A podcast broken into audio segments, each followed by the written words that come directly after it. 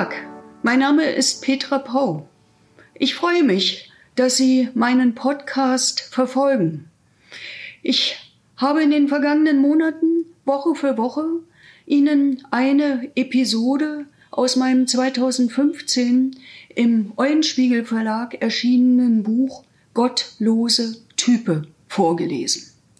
Das habe ich getan in den Zeiten, in denen wir uns wegen der Pandemie nicht treffen konnten. Inzwischen können wir an der einen oder anderen Stelle auch wieder auf Veranstaltungen miteinander reden oder aber auch aus dem Buch lesen. Ich werde trotzdem in den nächsten Wochen Ihnen immer wieder eine mir besonders am Herzen liegende Episode vorlesen. Ich wünsche Ihnen viel Spaß.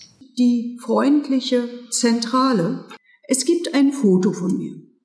Wir demonstrierten Anfang der 1990er Jahre vor dem Bundesbauministerium.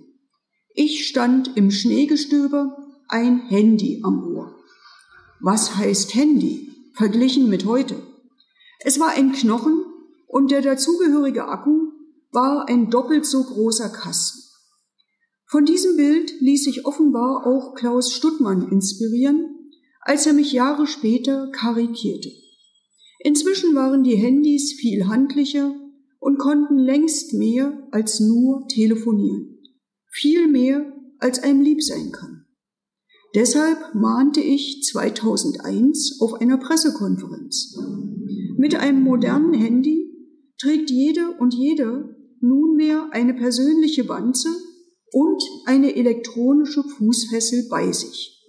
Und wir alle bezahlen unsere Überwachungselektronik auch noch selbst.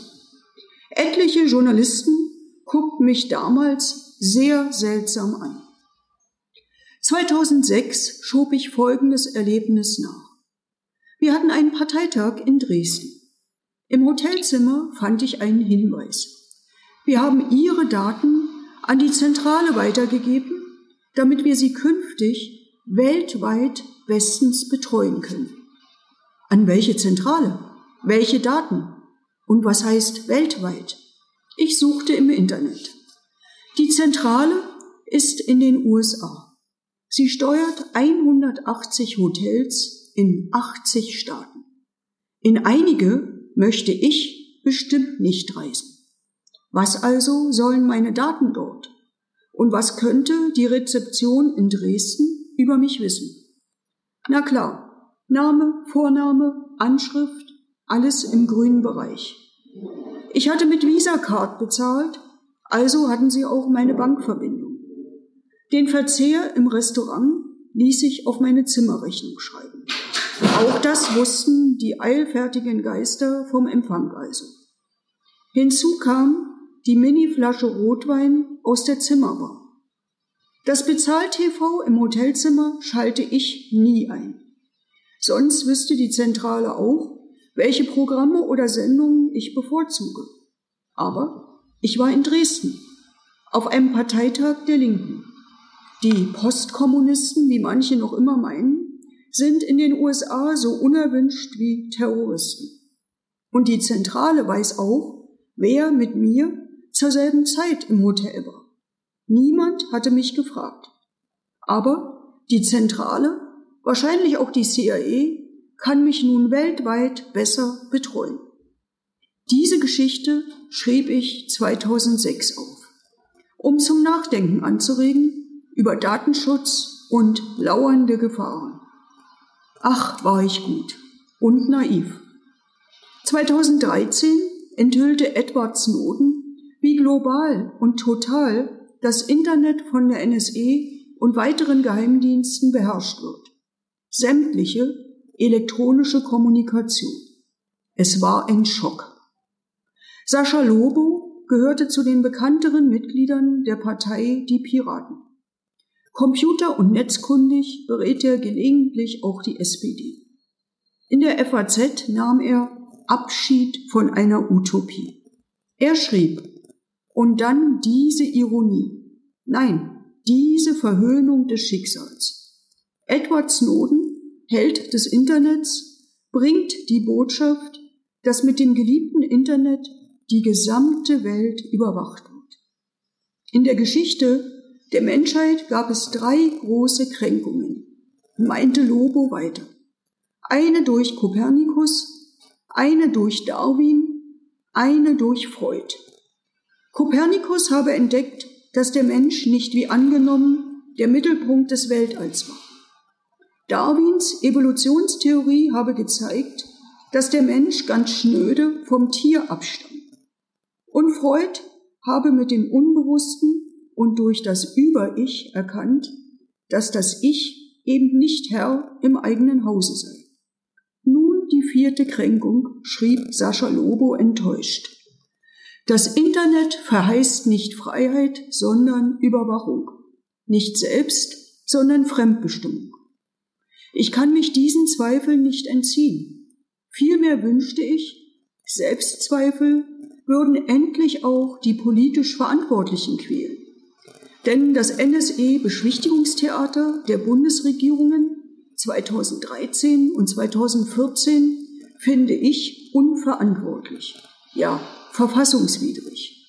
Zugespitzt gesagt, wenn Geheimdienste und das Internet eine antidemokratische Allianz eingehen, dann wird die Alternative grundsätzlich entweder für Geheimdienste, mithin gegen die Freiheit des Internets oder für das Internet, dann gegen stets unkontrollierbare Geheimdienste.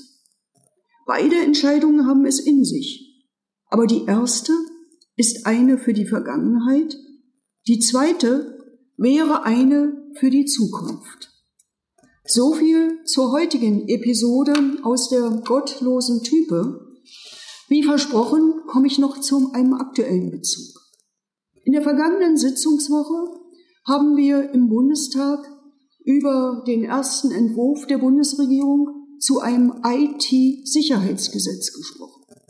Eigentlich soll es darum gehen, wie die gesamte IT-Infrastruktur in besonders sensiblen Bereichen genauso wie in unserem Privatleben geschützt wird, was wir tun können, um uns auch selbst zu schützen und damit souverän über unsere eigenen Daten zu werden. Aber auch in diesem Gesetz sind schon wieder Lücken versteckt, Schlupflöcher für Nachrichtendienste, um ja, die Tore, die auch Kriminelle nutzen könnten oder Spione anderer Staaten, auch für die deutschen Geheimdienste nutzbar zu machen. Ich lehne das deutlich ab. Datensicherheit, Internetsicherheit bekommen wir nur, wenn wir kompromisslos all diese Tore schließen. Meine Kollegin Domscheit-Berg hat dazu in der ersten Lesung im Plenum gesprochen und unsere Anforderungen an IT-Sicherheit formuliert. Wir werden in den nächsten Wochen dazu streiten, Experten anhören und daran arbeiten, dieses Gesetz besser zu machen. Mal sehen, ob wir auch Mehrheiten dafür gewinnen. Am vergangenen Donnerstag hat ein anderes Gesetzesvorhaben seinen vorläufigen Abschluss gefunden, das Register Modernisierungsgesetz. Klingt sehr sperrig, ich habe dazu im Bundestag gesprochen. Nur ganz kurz. Das Für und Wider habe ich dort erörtert. Dieses Gesetz ist aus meiner Sicht grob verfassungswidrig und ich sage voraus, das Bundesverfassungsgericht wird dieses nicht passieren lassen. Aber es ist nicht nur verfassungswidrig, sondern schafft eine einheitliche Personenkennzahl für alle Bürgerinnen und Bürger, auf die alle Behörden zur Erledigung von elektronischen Anträgen zugreifen können. Das ist ein Vorhaben aus dem vergangenen Jahrhundert, was aus guten Gründen damals gescheitert ist.